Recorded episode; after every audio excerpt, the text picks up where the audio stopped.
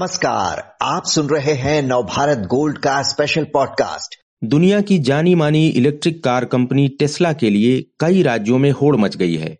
पहले तो तेलंगाना ने टेस्ला के सीईओ इलॉन मस्क को अपने यहाँ कारखाना लगाने का न्योता दिया। फिर महाराष्ट्र और पंजाब की ओर से भी इसी तरह के ऑफ़र आए। भारत में टेस्ला का कारखाना खुलवाने के लिए राज्यों के बीच इतनी होड़ क्यों दिख रही है? इसके बारे में विस्तार से जानकारी देने के लिए हमारे साथ हैं वरिष्ठ पत्रकार आलोक जोशी। आलोक जी भारत में दुनिया की तमाम बड़ी ऑटो कंपनियों के कारखाने हैं। फिर अब टेस्ला को बुलाने के लिए इतनी बेताबी क्यों दिख रही है? टेस्ला को दिखाने बुलाने के लिए जो बेताबी दिख रही है इसकी वजह यह है कि ऑटो कंपनियाँ तो बहुत हैं लेकिन अब टेस्ला तो टेस्ला है। और टेस्ला इसलिए है कि आपने अपने देश में भी देखा होगा पहले एक इलेक्ट्रिक कार कंपनी थी रेवा नाम की, जिसको अब महिंद्रा ने ले लिया है और वो महिंद्रा भी कुछ इलेक्ट्रिक कार्स बना रही है टाटा भी इलेक्ट्रिक कार्स बना रहे हैं।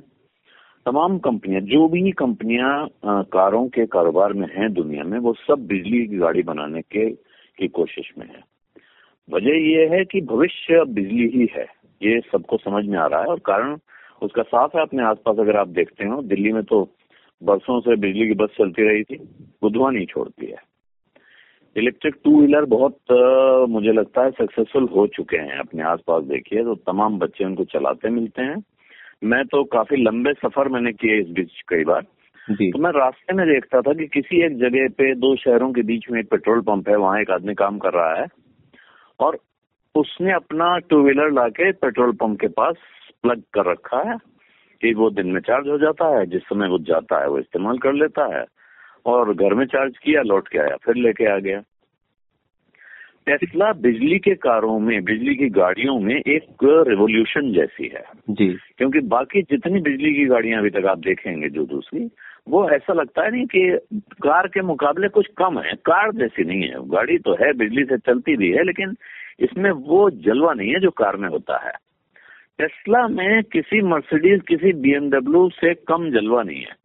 तो टेस्ला में वो सब कुछ है जो एक अच्छी कार में होना चाहिए और उसके ऊपर वो बिजली से चलती है वो चार्ज हो जाती है ये उसकी खासियत है और यही वजह है आज की तारीख में टेस्ला बहुत महँगी कार है लेकिन भविष्य की कार है टेस्ला अगर कोई उसको आ, मुकाबले में हरा ना दे कोई एक अचानक नया पैदा ना हो जाए जैसे टेस्ला पैदा हो गई और इसने दुनिया के तमाम ऑटो कंपनीज़ के लिए मुसीबत खड़ी कर दी है तो हो सकता है कल को कोई टेस्ला को भी ऐसा ही मुकाबला देने वाली कंपनी खड़ी हो जाए।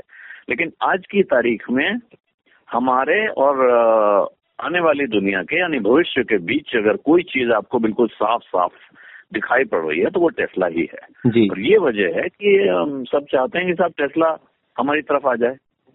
जी। अगर इलॉन मस्क अगर यहाँ कारखाना खोल भी दें तो ओवरऑल आप जो कंज्यूमर के लिहाज से कह रहे थे कि उसकी कारें एक अलग ही फीलिंग है अलग एहसास है उनका इलेक्ट्रिकल व्हीकल्स इंडस्ट्री जो हमारे यहाँ है और ओवरऑल भी देखें तो जो बिज़नेस सेंटीमेंट है, उसके लिहाज से भी कितना फ़र्क पड़ेगा टेस्ला के आने से? अब दो तरह के फ़र्क पड़ते हैं, देखिए। एक तो जो कोई कारखाना लगता है किसी भी तरह का, वो बहुत सारे लोगों को रोज़गार देता है। और इस पर काफ़ी डिबेट भी है। डिबेट यह है कि ये जो रोज़गार पैदा होते हैं, आजकल ऐसे कारखाने भी लगते हैं जिनमें किसी को रोज़गार नहीं मिलता है। यानी इसराइल में ऐसी फैक्ट्रियाँ हैं और ये अगर आप किसी भी औद्योगिक कॉन्फ्रेंस में जाएँ इन दिनों किसी इंडस्ट्री बॉडीज जो हैं तरह तरह की बिजली वालों की यूनियन है या ऑटो पार्ट्स बनाने वालों की यूनियन वहाँ एक टर्म इस्तेमाल हो रहा है इंडस्ट्री 4.0 इंडस्ट्री 4.0 और इसका अर्थ है कि अब चौथे पीढ़ी की इंडस्ट्री चौथी पीढ़ी का उद्योग जैसे मोबाइल में 2G, 3G, 4G, 5G generation हैं तो उद्योगों की चौथी पीढ़ी की बात हो रही है और वो कनेक्टेड फैक्ट्री उसको कहते हैं। कनेक्टेड फैक्ट्री का अर्थ है कि ज़्यादातर चीज़ें एक दूसरे से मशीनें मशीन से बात कर रही होंगी और मशीनें खुद काम कर रही होंगी मशीनें सेल्फ कंट्रोल्ड होंगी। और ऐसी एक कॉन्फ्रेंस में मुझे इसराइल की एक फैक्ट्री के बारे में बताया गया जहाँ महीनों कोई आदमी नहीं जाता है। जी। मतलब ऐसा नहीं है कि एक आदमी या दो आदमी देखते हैं और फैक्ट्री चलती है। वहाँ महीनों कोई आदमी जाता ही नहीं है। उनके गेट पर जाकर वो ट्रक लगते हैं जिनमें कच्चा माल उतरता है मशीनें उसको उतार लेती हैं और दूसरी तरफ़ से वो ट्रक आते हैं जिनमें तैयार माल चढ़ना होता है। इतना बाहरी दुनिया से उस फैक्ट्री का इंटरेक्शन है। बाकी कुछ नहीं होता है। जी। तो अगर ऐसी फैक्ट्री टेस्ला लगा देगा तो ज़ाहिर है कि वहाँ उस फैक्ट्री में रोज़गार पैदा नहीं होगा। लेकिन मुझे लगता है कि जो राज्य टेस्ला को आमंत्रित कर रहे हैं इनविटेशन दे रहे हैं वो ये बात कहेंगे ज़रूर कि साहब, आपके आने से हमारे यहाँ कितने रोज़गार पैदा होंगे? जिसकी जिसके लिए फिर हम आपको ज़मीन देंगे, सस्ती ज़मीन देंगे, बिजली देंगे, ये देंगे, वो देंगे, तमाम तरह की सुविधाएँ देंगे। तो एक तो कुछ रोज़गार, हो सकता है कि बहुत बड़ी संख्या में, जैसे पहले ऑटो फैक्ट्रीज के साथ होते थे, ना हो, लेकिन कुछ रोज़गार पैदा होंगे। लेकिन उसके साथ जो गाड़ी बाहर निकलेंगी ट्रक के बारे में तो क्योंकि ट्रक कमर्शियल एक्टिविटी में जाता है ट्रक के बारे में कहा जाता है और बहुत पुरानी बात बता रहा हूँ। टाटा की किताब में लिखा है जो टाटा पर आर एम लाला ने किताब लिखी है। एक ट्रक जब सड़क पर उतरता है तो बारह लोगों को रोज़गार देता है। कार एक कार बारह लोगों को रोज़गार तो नहीं दे सकती है शायद देती भी नहीं होगी लेकिन कार जब निकलेगी तो कार की डीलरशिप खुलेंगी कार के रिपेयर पॉइंट्स खुलेंगे कार को चार्ज करने के स्टेशन होंगे कहीं ना कहीं, नहीं तो कार की बैटरी बदलने वाले लोग होंगे बैटरी बनाने के प्लांट बनेंगे। टेस्ला जैसी कंपनी अगर यहाँ आएगी तो वो अपने एंसिलरी बनाने के प्लांट लगवाएगी आसपास। आप मारुति के साथ कितनी बड़ी बड़ी कंपनियाँ खड़ी हो गई। बजाज ऑटो तो स्कूटर बनाता है, उसके साथ जो कंपनियाँ खड़ी हो गई, उनको देख लीजिए। पुणे के पास चाकन इंडस्ट्रियल स्टेट में जाके मैं देख के आया हूँ। किसी एक छोटे ओरिजिनल इक्विपमेंट सप्लायर की के प्लांट को देखकर हमें समझ में आता है कि एसएमई का मतलब क्या होता है। हम अपने शहरों में जिनको बड़ी बड़ी फैक्ट्री समझते हैं वो फैक्ट्रियाँ इन छोटे छोटे प्लांट्स के सामने भी बहुत छोटी दिखती हैं। तो इस तरह का एक बड़ा भारी चक्र शुरू हो जाता है किसी एक बड़े कारखाने के आने से। जी। वो और आज की तारीख में क्योंकि टेस्ला से उम्मीद बहुत है सुजुकी एक मॉडल दिखा चुका है कि अगर आप भारत में काम कर रहे हैं सुजुकी और दूसरी जो कार कंपनी हुंडई ये दोनों भारत में कारें बना रहे हैं और विदेश में बेच रहे हैं। इससे ये संभावना भी बनती है कि अगर भारत में माहौल सही है टेस्ला भारत में गाड़ी बनाने लगे और दूसरे देशों को भेजने लगे तो एक्सपोर्ट का एक मार्केट खुलेगा। उसमें भी तमाम रोज़गार भी पैदा होंगे और कुछ रेवेन्यू भी आएगा। जी।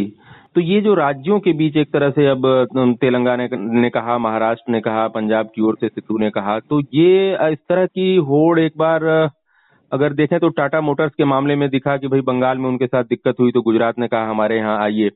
तो अभी जो ये इस तरह की होड़ दिख रही है क्या उनके सेंटिमेंट में, राज्यों के एटीट्यूड में एक बदलाव है? क्योंकि आमतौर पे ये देखा गया है कि वो फाइनेंस को लेकर के स्टेट फाइनेंसेज को लेकर बड़े लचर हालत में रहते हैं राज्य और सब्सिडीज और ये दूसरी चीज़ें करते रहते हैं लोगों को लुभाने के लिए भले ही खजाने पे किसी तरह का भी जो भी बोझ आता रहा हो।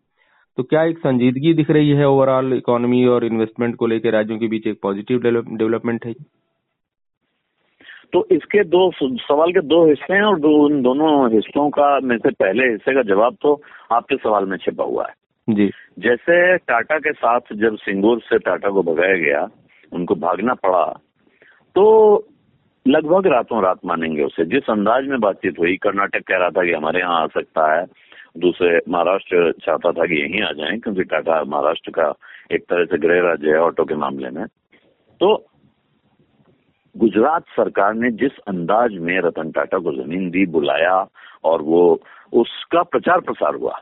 गुजरात मॉडल जिसको कहा जाता है उद्योगीकरण के मामले में, विकास के मामले में, उसके अंदर कितनी, कितने तथ्य हैं, कितनी सच्चाई है अलग कहानी है। लेकिन वो गुजरात मॉडल, उस गुजरात मॉडल पे पक्की मोहर लगाने का काम टाटा के उस समझौते ने और रतन टाटा और नरेंद्र मोदी की उस तस्वीर ने किया था, जिसमें वो समझौता हो रहा था। कि साहब, एक राज्य है जहाँ का मुख्यमंत्री इतना तेज काम करता है कि रातों रात उसने टाटा को ज़मीन दे दी कन्विंस कर लिया और यहाँ प्लांट लग रहा है। हालाँकि अब तो नैनो का भी कोई पूछने वाला नहीं है और उस प्लांट में क्या हो रहा है किसी को पता नहीं है। लेकिन राज्यों के बीच होड़ की वजह यही है कि हर राज्य ये बताना चाहता है कि साहब हमारे राज्य में भी बहुत बड़ी इंडस्ट्री आ सकती है। एक बहुत बड़े इंडस्ट्रीज़ को लाकर हम भी डैश पे खड़ा करके दिखा सकते हैं कि हमारे राज्य में कितनी तरक्की हो रही है कितना काम हो रहा है। जी। दूसरा पार्ट जो आपने इस सवाल का पूछा कि साहब क्या राज्य गंभीर दिख रहे हैं? क्योंकि वो तो साहब लोक लुभावन चीज़ों पर खर्चा कर रहे हैं। तमाम तरह की चीज़ें वो जनता को लुभाने के लिए एक तरह से फ्रीबीज बोलते हैं, जो मुफ़्त में बांटी जाती हैं चीज़ें, वो कर रहे हैं। तो इसका तो एक तरह से इसका समाधान है। अगर किसी राज्य के पास बड़े बड़े उद्योग होंगे और उसकी कमाई हो रही होगी उनसे, या उसके राज्य में उनकी वजह से रोज़गार पैदा हो रहे होंगे, लोगों के पास अपने संसाधन बन रहे होंगे, वो नौकरियाँ पा रहे होंगे तो फिर दो तरह से असर होगा। एक, अगर आर्थिक समृद्धि बढ़ती है तो फ्रीबीज बांटने की ज़रूरत कम हो जाएगी। दूसरा, इस तरह के बड़े उद्योग आएँगे तो हो सकता है आप उन्हें पाँच साल का टैक्स हॉलीडे दें, दस साल का टैक्स हॉलीडे दें, उत्साह बढ़ाने के लिए। लेकिन आखिरकार एक बड़ा कारोबार आपके यहाँ होता है तो वो आपकी कमाई बढ़ाने में भूमिका निभाता है। और अगर राज्य की कमाई बढ़ेगी तो उसके पास बांटने के लिए और पैसा आएगा। तो इन दोनों को मैं विरोधाभास के तौर पे नहीं देखता हूँ। क्योंकि ये नहीं कह रहा है कोई भी राज्य के हम अमीरों की संपत्ति छीन कर गरीबों में बांटेंगे। वो चाहते सब यही है कि भाई ये दिखने में अच्छा लगता है कि बहुत पैसे वाले लोग हैं इनके खिलाफ बोलो तो ये क्रांतिकारी टाइप की बातें लगती हैं।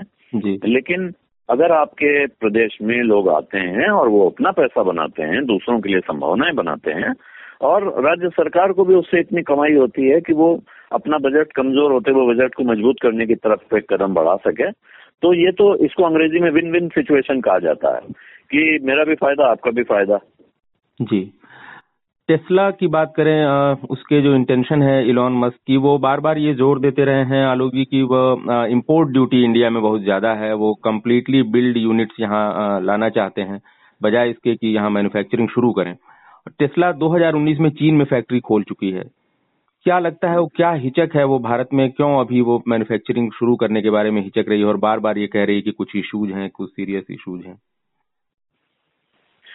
इश्यूज़ मेरे ख्याल से जो इश्यूज़ हैं वो ये, एक तो आपने बताया इम्पोर्ट ड्यूटी का इशू है और इसमें ये तमाम कंपनियों के साथ रहा है।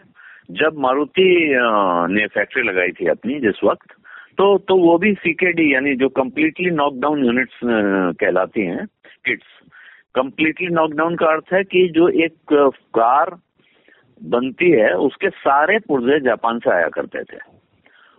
वो एक कार, वो इसको यूँ समझें, इसका पारिभाषिक अर्थ यह है कि एक कार बनी हुई कार को पूरी तरह से खोला गया, उसके सारे पुर्जे इंडिया भेजे गए और यहाँ उसको दोबारा पूरी तरह से जोड़ा गया।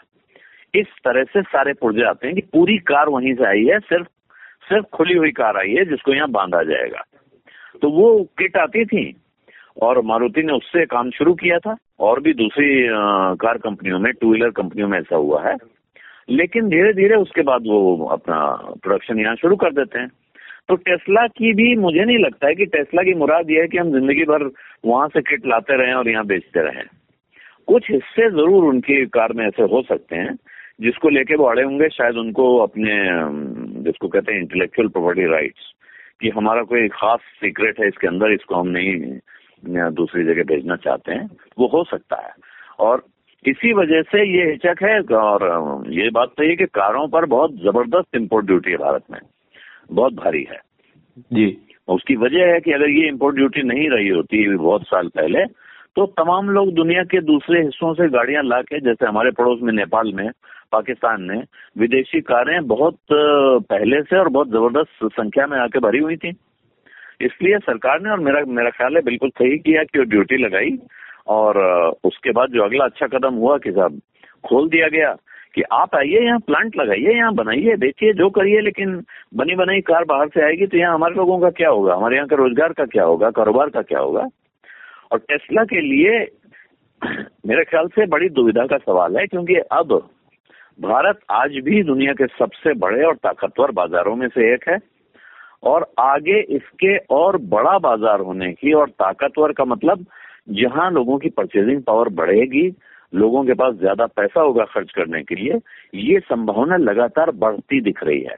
ऐसे में टेस्ला या कोई भी और कंपनी इस बाज़ार को हाथ से गंवाना नहीं चाहेगी।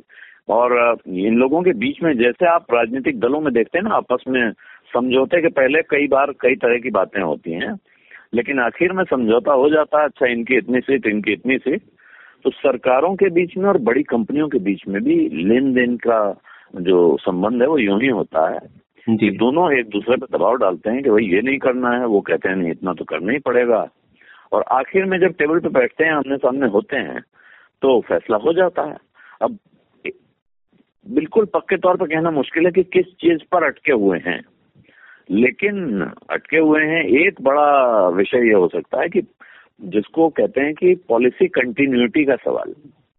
अगर ये सरकार बदल गई, दूसरी सरकार आ गई, क्या वो इस, इसी पॉलिसी को लागू जी।